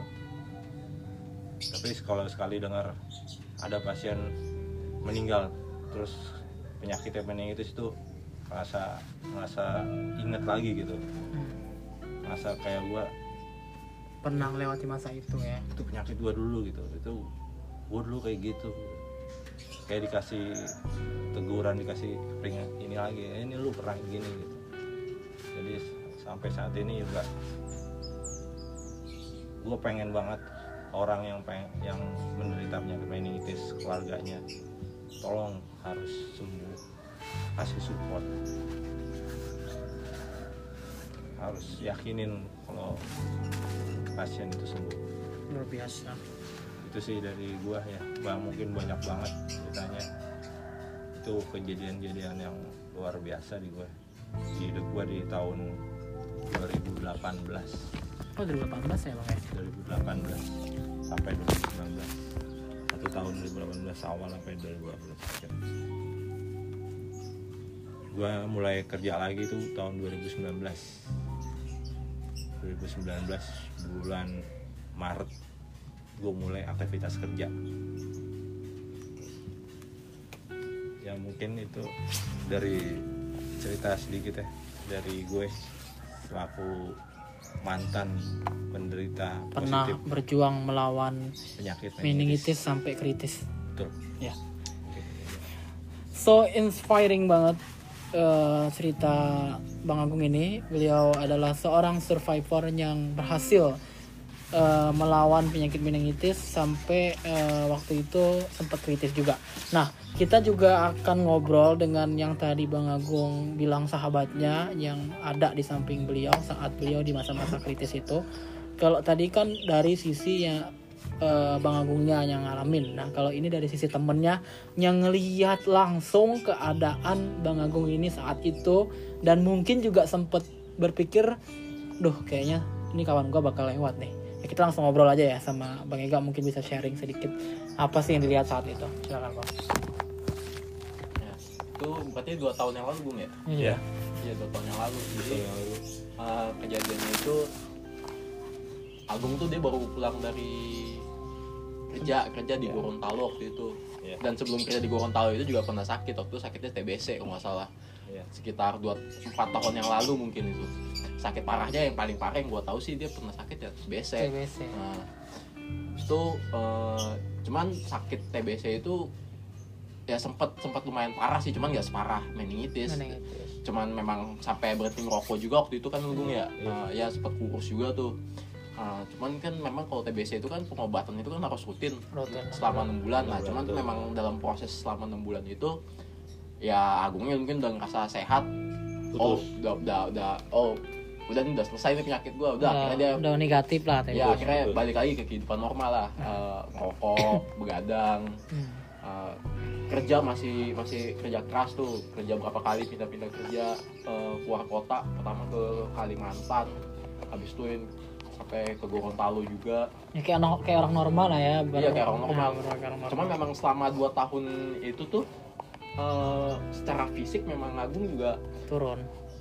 Apa ya, dibilang kuat-kuat cuman apa uh, daya tahan tubuhnya tuh lemah gitu, gampang masuk angin. Ya cuman kan namanya teman ya sepele aja ya. Iya, enggak anggap serius. Iya, kayaknya cuman lu gampang banget masuk angin. Pokoknya uh, sebulan tuh pokoknya adalah seminggu sekali mungkin minta kok apa minta dikokin ada, cuman nggak nggak gak gue adenin mulu ya, capek juga gue ngikokin tiap hari kan.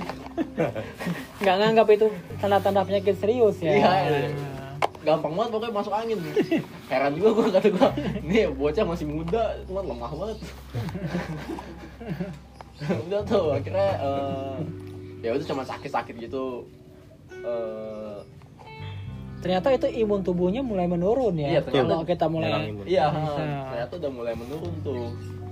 Udah tuh daerah akhirnya kerja tuh ke Gorontalo enam bulan tuh. Emang hidupnya agak keras lah, sampai gua gua juga sempat ngomong juga, lu nyari duit jauh-jauh banget di Gorontalo buat yeah, apa sih? Ke Gorontalo ke Kalimantan. Gua kalau sakit apa, kalau sakit apa-apa jauh dari temen, dari dari keluarga, kagak gua kuat ya udah jalan dia ke sono sendiri. Ya emang kuat, untungnya kuat selama di Gorontalo. Nah, pas pulang dari Gorontalo itu tumbang. Numbang sakit, uh, demam biasa ya, cuman gua kan feelingnya kan emang dia udah biasa begitu ya, demam biasa lah paling gitu ya. Ada masuk angin doang lah nih bocah, hmm. cuman kok nggak kelar kelar masuk angin ya. Iya, iya. Akhirnya kan kita berasumsi wah di bocah tipes nih jangan nih. Iya, ya, penyakit umum lah ya, ya umum. Nggak pernah terlintas kalau itu meningitis. Nggak nggak nggak, nggak pernah terlintas itu penyakit parah. Gua juga kan apa uh, nggak pernah punya pengalaman yang punya orang dekat punya orang dekat yang kena penyakit ya, bokap gue sakit parah cuman kan uh, ini kan untuk ukuran temen ya, nggak yeah. pernah gitu punya temen yang yang tahu sakit separah itu. Jadi lagi sampai otak kan ya kan, gue tuh kontrakan tuh sama Agung sama teman-teman yang lain, hmm. jadi dia sakit juga kita cuekin aja ya, yeah. kita paling cuman nanya udah makan Gung, Agus kagak gue beliin aqua. Ya udah ya udah sakit gitu ya, ya sakit aja gitu. Udah hmm. uh, sempet juga itu lagi dalam kondisi kritis kok, masa hampir parah itu, cuman ya, di, ya kita masih bercandain juga tuh, kita ajakin main P S ya, kalah push up dia kalah mulu tuh, udah mana lagi sakit ya kita paksa-paksa. Gue baru inget nih, bodoh banget ya. Kita ketawa-ketawain dia dia lagi sakit tersiksa. Tiap pagian uh, kondisi kan dia juga pulang Gorontalo kan lagi nganggur tuh kan, habis selesai kerjaannya uh, lagi sakit gitu ya udah kita semua kerja kalau pagi. Pagi kerja, pulang malam ya pengen ketemu dia, kita berangkat dia lagi sakit, kita langkahin, pulang ya ngeliat sakit, masih sakit Gung, masih, ya udah itu hampir sebulan tuh begitu mulu, kita yeah. gak punya bayangan tuh dia bakal sakit gak, parah.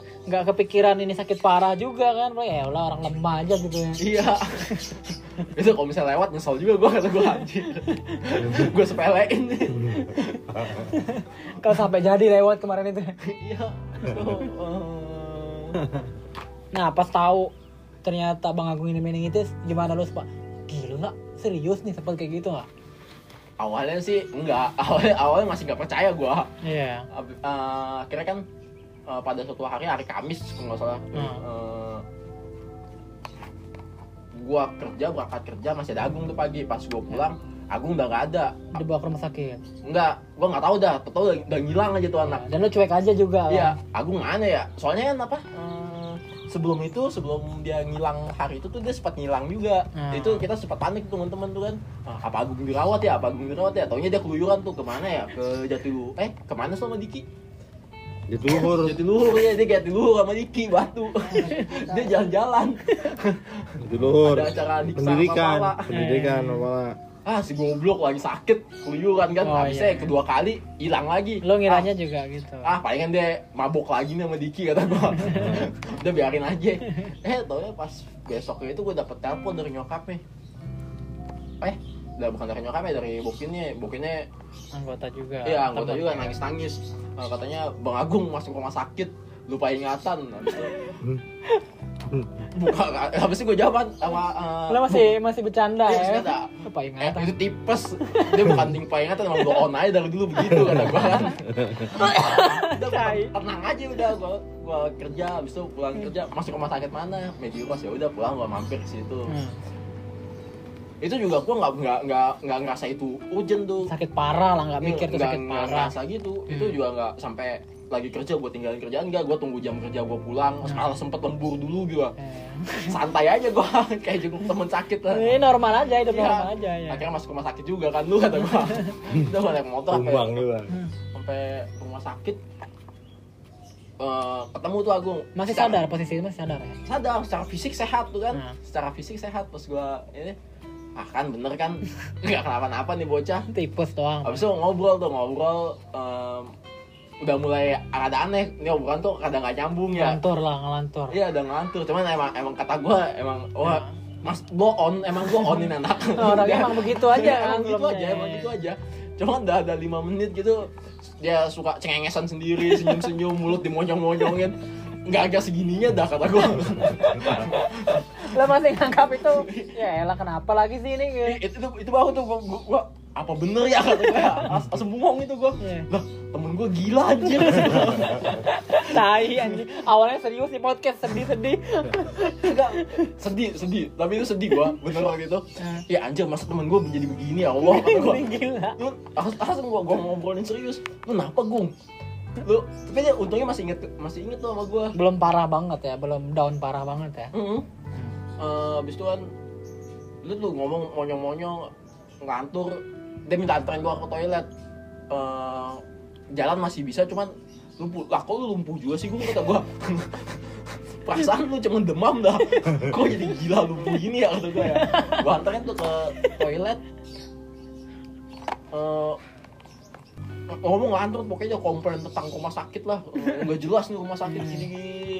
Udah iya iya iya gue gue iyain aja terus kan, pas balik ke kamar. Uh, di situ gue yakin, wah nih temen gue udah gila nih kata gue. Dia, uh, gak ngapain kita di sini gak? Di kok banyak orang ya? Rodanya tutup, rodanya tutup. Lah rumah sakit dong, gak bisa lu atur-atur kata gue. Ya enggak, enggak, enggak mau gue, pulang, pulang, pulang. Eh beneran nih temen gue, sampai kena kali ya? Lu udah yakin wah nih beneran kena nih ya? Ya itu baru tuh, dari situ baru gue pelan-pelan lo kayak percaya. Iya baru tuh gue bisa nerima uh, logika itu. Hmm. Cuman gue pikir-pikir, lah kemarin masih ngobrol, masih nyambung yeah, ngobrol, masih sehat-sehat aja gitu ya. Iya, kenapa bisa jadi begini dalam waktu sehari? Kenapa ya? Udah baru gue mulai uh, sebarin informasi gue, ngomongin teman-teman gue, ke organisasi gue. Kalau kondisi Agung tuh memang parah, emang seperti apa yang disampaikan oleh pacarnya sebelumnya. Mm. Dan kalau lu anggap sepele, ini nggak sepele. Jadi itu udah posisinya udah lumayan udah down banget pas lo nyebar-nyebar info ke grup-grup segala macam itu setelah berapa hari lo itu pasti bukan dalam minggu yang sama kan lo mulai nyebar info itu? Enggak, di minggu yang sama, di, di hari yang sama malah. Jatuhnya cepet juga berarti ya, dari awal yang lo datang masih normal terus sampai ke? Enggak, gue datang tuh udah nggak normal. Oh. Gue datang udah udah udah datang udah udah udah ini cuman kan masih nggak nggak nggak nggak kepikiran kalau ya, kalau ya, itu. Ya, jangan kepikiran kalau cuma yang itu ya.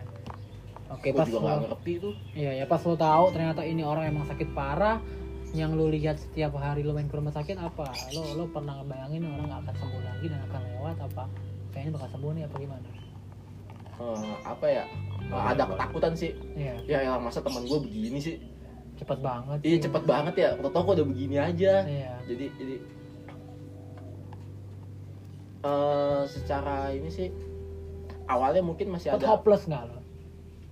Awalnya enggak enggak enggak hopeless, kata gue mungkin ini sembuh dalam berapa hari, cuman kan yeah. Gue kan nggak tahu tuh meningitis apaan, diterangin dokter meningitis meningitis. Lo nggak sempat browsing cari-cari di Google? Uh, sebelumnya belum kan, dapat informasi itu gue ah meningitis doang kali, habis itu doang aja pakai doang. Gue googling googling, lah meningitis pakai doang.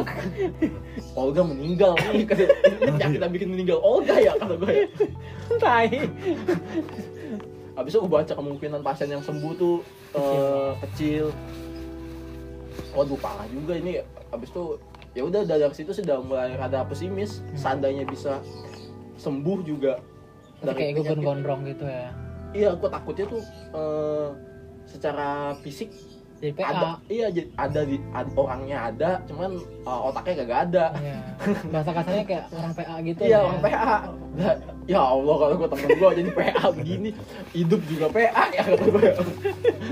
Tai. tapi tapi sedih tuh misalnya. Iya sih, kita coba mengemasnya dengan narasi yang lucu aja sebenarnya. Ya kan namanya komedi kan tragedi yang udah lewat ya, itu tragedi. Pada momen itu sih emang sedih, wah sedih okay. Asli. Enggak ketawa-tawa kayak gini. terus terus. Ya udah habis itu ya uh... dengar pas keadaan kritis gitu. Pas lo tahu yang Bang Agung kritis terus dokter juga kayak, ya, ini orang susah lah diselamatin.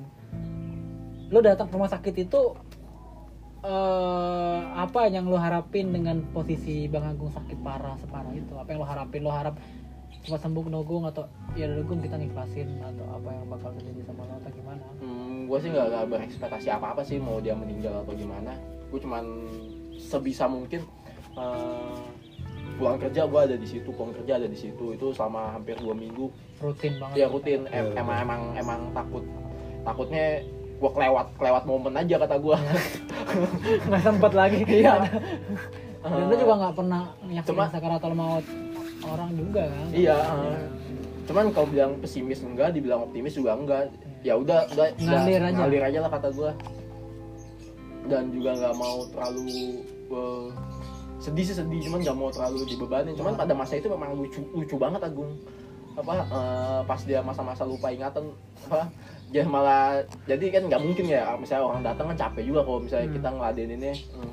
Ini sakit apa, meningitis, sedih semua kan. Akhirnya uh, karena kebetulan teman-temannya juga mapala, P A P A semua, semua ya. Datang ke situ ya malah bercanda-bercandain Agungnya. Lu masih inget ini gak Agung? Lu masih inget ini Agung? Agungnya juga ada kayak orang P A beneran, diajakin main ya mau aja gitu. Lawak semua ya. Nah, cuman pas di kondisi dia lagi lupa ingatan parah itu secara fisik uh, bagus. Jadi uh, gak ada gak ada gak tanda-tanda dia bakal meninggal lah. Gue cuman pada masa itu cuman dipikir dia orang bakal sembuh tapi P A bakal survive lah. Iya, cuman se- sembuh, cuman emang gila aja ujung-ujungnya, nggak tahu dan bisa bisa baliknya nih ingatannya. Kan normal-normal banget kayak sebelumnya gitu ya. Hmm. Nah dari Mediros itu rumah sakit Mediros dipindahin ke rumah sakit Persahabatan. Hmm. Nah dimulai di rumah Persahabatan tuh mulai down banget ya, ingatannya pulih, tau-tau dia ingat sih, ngobrol udah mulai nyambung, gue udah seneng tuh kan ngobrol nyambung apa uh, walaupun nggak nggak ini udah mulai sadar kalau dia di rumah sakit, kalau dia tuh sakit. Sebelumnya kan dia nggak sadar kalau dia sakit, tau ngomong lu badan lu ada dua gak ya, dua dari mana kata gue. Ngomongnya udah nggak ngatur lah, gue baru tahu. Tapi cuman cuman ingatannya aja dia apa? Menyerang otak sih ya, nggak uh, nggak bisa inget banyak gitu.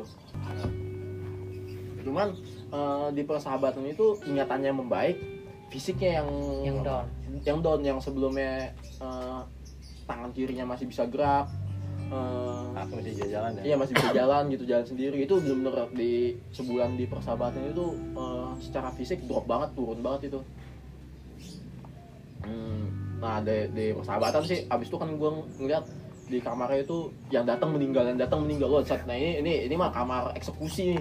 Teman gua kapan ini? Dia udah deg-degan aja tiap yeah, hari. Nyokapnya bilang ini kayaknya Agung nunggu giliran ya katanya. Enggak maaf, padahal dalam hati gua iya kali ya. Tai. Cuman enggak mungkin, enggak mungkin ya kan. Ya mungkin, Bo. Tai banget kayak gitu ya. Iya iya. Wah, ini mah ya udahlah, lillahi ta'ala aja lah. Berpasrah aja lah waktu itu berarti. Hmm, sampai akhirnya uh, dua minggu apa seminggu setelah di situ gitu, nyokapnya nelpon tuh, tau-tau tiba-tiba gue sorenya udah ke situ juga, gue sore udah ke situ malam telepon lagi sama nyokapnya, uh, dibilang down banget yang kritis itu ya, uh, gak ke rumah sakit, ajak teman-temannya, uh, kayaknya ini hari terakhir Agung. Set, gue gue gue gue baru pulang kerja. Apa yang lo rasain pas dapet kabar itu? Uh, sedih aja sih, kaget sih enggak. Sudah berekspektasi kalau yeah. dia bakal lewat, cuman uh, oh ini waktunya sekarang deh kata gue. Udah ngelewatin masa-masa hmm. dia berapa minggu sakit juga kan. Iya, yeah. kata gue ya, ya emang udah waktunya ya, daripada dia gila juga ya udah serahlah kata gue. Ya udah apa Allah tahu lah mana yang baik lah. Terbaiknya, terbaik. Udah datang ke sono, uh, anaknya lagi tidur ya, mungkin itu yang ceritain Agung, masa kita sudah lewat, datang udah tidur, udah kita nggak gangguin, kita cuma bacain Yasin aja, yeah. bacain doa-doa. Baca Yasin lagi gua waktu itu bangsat. Itu baca orang meninggal ya. Biar dipercepat, kalau orang hidup biar dipercepat, oh. kayak meninggal biar oh, dilapangkan iya. kuburnya. Iya, baca Yasin di situ. Uh, taunya setelah dari situ uh, pulih, uh, nggak pulih sih, cuman uh, berangsur-angsur. Iya. Terus, habis itu ya, uh, dibilang berangsur juga enggak, secara fisik flat aja, cuman kan memang karena waktu itu dia pakai B P J S ya di rumah sakit dan kondisi udah hampir sebulan lebih, mungkin akhirnya rumah sakit jengah juga kali ya, disuruh pulang akhirnya. Set, ini apa gua kerja enggak gua. Iya gua ngomong sama nyokapnya udah kalau disuruh pulang jangan mau. Ini ini rumah sakit nih apa? Akal-akalan. Iya, akal-akalan enggak mau rugi deh. Agung udah kelamaan di sini sebelum pokoknya sebelum eh uh, benar-benar pulih banget. Uh, sebelum pulih banget jangan jangan jangan mau disuruh pulang. cuman ya nggak tahu lah permainan emang bisnis juga kali yeah. Akhirnya ya kalau kita nggak punya duit juga ya mau mau nggak ada B P J S doang iya cuma nggak ada B P J S itu benar B P J S doang ya bang ya iya wah kalau bukan B P J S berapa puluh juta tuh habisnya ah parah nggak nggak ngerti dah gua ratusan juta bisa ratusan itu iya parah ya kecarap dua bulanan gua rumah sakit dua kali kan tuh dua setengah dua setengah sudah apa rasanya di rumah sakit ya kan kalau penyakit normal aja kan sehari di open namanya bisa empat ratus ribu kalau di U G D gua di U G D dua jam aja udah lama banget iya sehari tuannya rumah sakit normal aja empat ratus ribu itu eh, kayak rawatin U G D doang, U G D ya? Doang kan nggak tahu kok misalnya lu pakai alat macam-macam iya. Belum lagi obatnya belum lagi dokternya ya alhamdulillah juga ada B P J S ya itulah lu kalau misalnya teman-teman nih ya kalau misalnya bayar B P J S tuh jangan ngeluh bukan bukan buat lu doang iuran itu jadi memang kita tuh iuran kalau ada yang sakit dibayarin sama duit kita ya jadi secara nggak langsung gotong royong eh, gotong royong ya bener jadi ya jangan ngeluh lah kalau bayar B P J S aduh gaji gue dipotong B P J S ntar suatu saat bukan bukan lu lah gue nggak doain lu sakit cuman kan kalau misalnya ada orang sakit kan ada saudara kita atau itu uh, mungkin nggak sadar cuman kan uh, ada kontribusi kita di sana gitu iya, udah ada selain dikit nih bijak banget benar sih itu benar kalau itu benar banget sampai mana dia Agung ya iya yeah, uh, akhirnya tuh ya udah akhirnya karena memang nggak punya duit akhirnya dipulangin dah tuh sama dokternya ya udah pulang di cuman berarti dia pulanginnya karena udah kelamaan bukan dengan bukan dilihatnya kayak udah oke okay, bukan bukan bukan secara fisik mah nggak ada nggak ada tanda-tanda dia mendingan harusnya sih kalaupun masih dirawat masih layak buat dirawat ya masih banget masih banget orang masih lumpuh nggak bisa ngapa-ngapain orang kadang juga kan apa yang gua ngeri kan kadang kan dia suka kumat sakit apa uh, ngeluh aduh sakit palanya sakit gitu ya kalau misalnya di rumah yeah. Siapa yang ngerti nih yeah. Di bocah sakit paru itu kan masih ada dokter masih bisa ada penanganan dari medis lah ada paramedisnya lah kondisinya masih begitu tuh masih tiap masih, hari itu iya, masih ada masih ada sakit masih perlu penanganan lah ya iya masih masih tahu dia aduh sakit sakit masih masih masih suka teriak-teriak begitu kan ngeri ya dibawa pulang yeah. Ke rumah yeah. Lah siapa yang ngerti ya udah akhirnya memang dipaksain ya pulang uh, rawat jalan disuruh check up ke rumah sakit itu seminggu sekali Gung ya sebulan sekali sebulan sekali, nah. Yang ke seminggu sekali itu puskesmas. Seminggu sekali puskesmas itu itu perawatan ini ya dikasih obat suntik. Oh ya jadi Agung tuh uh, seminggu obat, sekali. Obat suntik itu se- sehari setiap hari disuntik di puskesmas sehari sekali. Uh, kalau ke rumah sakit itu uh, sebulan sekali. Nah itu proses ke puskesmas tuh dia kan akhirnya pandagang rumahnya sempit ya kan pakai motor diiket sama bokapnya di iya benar-benar useless banget dah dah makanya agendanya yang setahu gua itu pagi dijemur uh, siang sampai malam tiduran aja udah tiduran pengobatannya gitu uh, minum obat udah kayak benar-benar hidup segar mati tak mau ya iya iya kata gua ya temen gua cuman ya, ya ajaib sih bisa sembuh juga luar biasa sih miracle luar biasa ya pagi disuntik uh, minum obat sebulan sekali ke rumah sakit habis itu nyokapnya udah mulai aneh-aneh dah tuh udah mulai nyoba-nyoba penyobatan alternatif ya, obat-obatan uh, mulai, tradisional ya iya tradisional uh, belum ketemu titiknya yang bagus yang mana kan ya nggak uh, tahu sih kalau pengalaman kalau kalau gue soalnya kalau dari gue pribadi sih gue udah nggak percaya sama tradisional tradisional iya, gitu uh, gue lebih percaya medis soalnya kan pengalaman dulu bokap uh, sakit ginjal datang sakit ginjal nggak boleh minum air banyak ya iya. Datang ke tradisional. Ta- tradisional dikasih ramuan air gua, semua iya dikasih ramuan suruh minum tuh tiga minggu langsung stadium empat gembel kata gua dari situ udah udah nggak usah nggak usah datang kayak gitu lagi lah nggak ngerti apa apa alhamdulillah ya alhamdulillah itu dari situ udah nggak pernah nyoba nyoba alternatif lagi kecuali uh, doa doa juga kalau misalnya disuruh bayar jangan mau dah itu dibohongin kita berarti kata gua nggak ikhlas itu ya kalau ada orang bantuin minta bayar nggak usah udah mending dokter ya ya kalian pas nyokap yang nyokap yang aku ngomong mau dibawa alternatif ini lu ngabisin duit gitu gua. Tapi enggak mau nyegah juga bingung. Ini cocok alternatif yang ini yang minum jamu itu. Mm. Alhamdulillah pas kebetulan cocok ya. Iya, alhamdulillah sih cocok, cuman ya. Kalau gua berhasil itu enggak setuju Agung abis itu macam-macam. Itu kan dicobanya kan enggak cuma satu itu doang. Enggak cuma satu. Dibawa ke tukang pijet. Heeh. Abis itu gua ngelihat Agung lagi kesakitan. nyokapnya bawa daun apa, daun telur. Telur, telur. Daun telur ya, disebat-sebatin, katanya ngusir setan. Iya. Ngusir jin. Aduh, ini udah gak masuk akal sih, teman-teman. Kasian juga temen gue diginiin mulu ya. Oh. Banyak cara berarti yang di dijalani. Ya namanya orang ikhtiar kali ya, ya, pengen anaknya sembuh ya. Ya, ya Agungnya juga sih ada semangat sih apa. Semua cara lah ditempuh lah. Uh, gerakin tangannya, eh bagi kita mungkin gerakin tangan gampang, cuman bagi Agung kan waktu itu kan uh, udah effort banget itu bisa gerakin tangannya. Begini nggak bisa nih, dinaikin ke atas tangannya aja nggak bisa. Loh tangannya nggak bisa.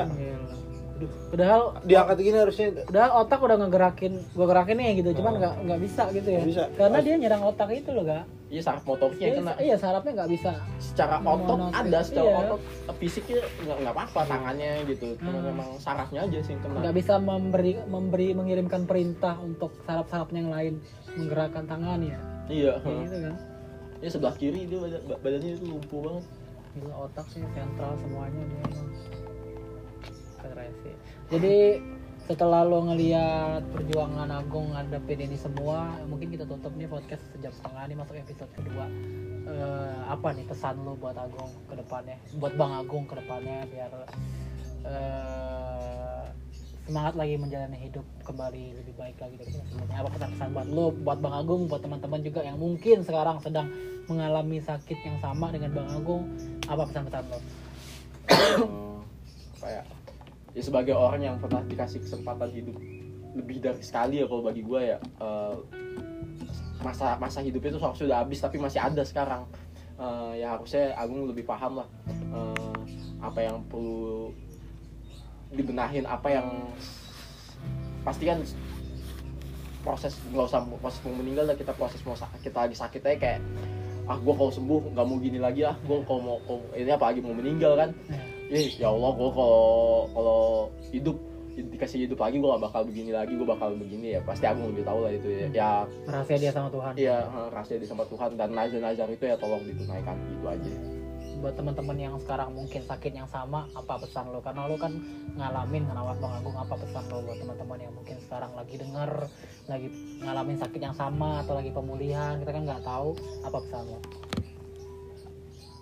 Oh yang buat ya, ini ya buat mereka yang lagi sakit, yang lagi dengar yang lagi sakit sabar ya. Ujian. Gimana ya, ya gue mau ngomong sabar juga bukan gue yang ngerasain kan, udah ngejalanin pada uh, ya sabar, ikhlas, yang tabah, semangat. Ya cuman kan cuman cuman bacotan doang, cuman yang ngejalanin terlalu pada gitu ya, ya yang ngerti gimana cara bangkitnya ya lu lah.